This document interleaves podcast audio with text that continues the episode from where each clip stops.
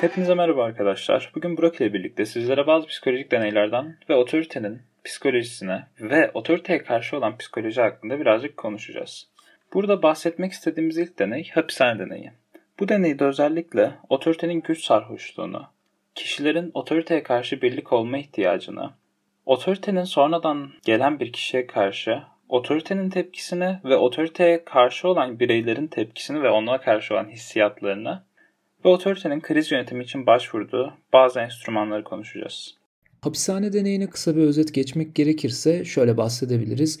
24 tane katılımcı var. Bunların her biri erkek sağlıklı psikolojilere sahip olan katılımcılar. 12 tanesi gardiyan, 12 tanesi mahkum rolünde oluyorlar. E, mahkumlar kendilerini mahkum gibi hissetmeleri için işte gerekli olan kıyafet vesaire bütün o imkanlar sağlanıyor ve bulundukları bölge, deney ortamı hapishaneye benzesin diye özel bir uğraş benimseniyor. 12 tane gardiyan içinde işte ellerine job verilmesi, işte kıyafetleri, güneş gözlükleri derken bu tam hapishane ortamı yaratılıyor. 2 haftalık sürmesi gereken deney 6. günde duruyor. Çünkü 6. güne kadar şöyle bir şey gerçekleşiyor ki mahkumlar kendi aralarında bir dayanışma oluşturup otoriteye karşı bir kafa tutmaya girişiyorlar. Gardiyanlar ise bu isyanları bastırmak için çeşitli cezalandırma yöntemlerini benimsiyorlar ama deney gereği fiziksel şiddet kullanmak yasak olduğundan dolayı otoritenin kriz yönetimi burada psikolojik şiddet olarak kendini göstermeye başlıyor. Buran da dediği gibi gardiyanlara bir job yani aslında bir güç sembolü veriliyor. Bunun dışında gardiyanların doğrudan göz kontak kurmaması için gardiyanlar güneş gözlüğü kullandırılıyor. Bu açıdan baktığımızda gardiyanların otoritenin bir hem fiziken bir güç uygulayabilecekleri job verilmesiyle ayrıca otoritenin direkt göz göze gelinemeyecek olmasıyla otoriteye bir güç atfediliyor. Peki bu güç atfedildikten sonra gardiyanların özellikle kriz yönetimi açısından bu kadar sert psikolojik şiddet uygulamaları. Ya burada sert psikolojik şiddet dediğimiz şeyler işte e, gardiyanların oldukça hapishanede denek olan kişilere yani mahkum olarak denek olan kişilerden battaniyelerini almaları ya da işte ihtiyaçlarını giderebilecekleri kovaları almaları, ihtiyaç bireysel ihtiyaçları olabildiğince zor giderilecek hallere getirmeye çalışmalarına örnek verebiliriz. Bu anlamda otorite aslında kendini burada bir e, insan olarak görmekten vazgeçip orada sadece safi bir güç olarak görmeye başlıyor ve bu da deneyin 6. günden bitmesine yani aslında otoritenin güç sarhoşluğuna sebebiyet veriyor. Bunun dışında otorite bu kadar güçlüyken kişilerin otoriteye karşı birlik olma ihtiyacı doğuyor. Yani mahkumlar aslında bir otorite karşısında kendilerini bireysel olarak var edemeyecekleri düşüncesiyle bir insan topluluğu, bir birlik olarak mahkumlar birliği olarak var edebileceklerini düşünmesine sebep oluyor. Ve bu da aslında günümüzde de çok temel yapıların oluşması, aile gibi yapıların ya da işte e, dernek gibi yapıların oluşmasının da temel nedeni. Çünkü otoriteye karşı bir birey olarak bazı durumlarda kendimizi gösteremediğimizde aile, dernek gibi yapıların yani aslında birden fazla insanın toplanıp oluşturduğu yapılara ihtiyaç duyuyoruz.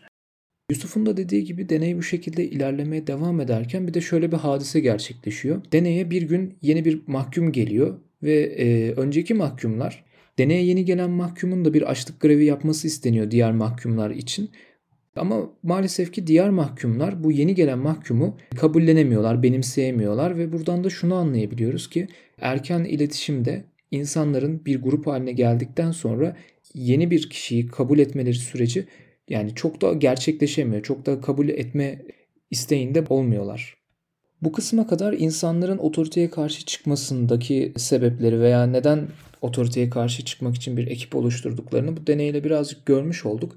E, bir de diğer taraftan bakarsak otoriteyle kurulan bir işbirliğin nasıl sonuçlandığına yönelik bir deney de mevcut aslında. Milgram'ın elektrik deneyinden bahsedebiliriz. Bu deneyde bir kişiye elektrik mekanizması veriliyor ve kişi önündeki e, kontrollerden elektriğin şiddetini ve açma kapamayı kontrol edebiliyor.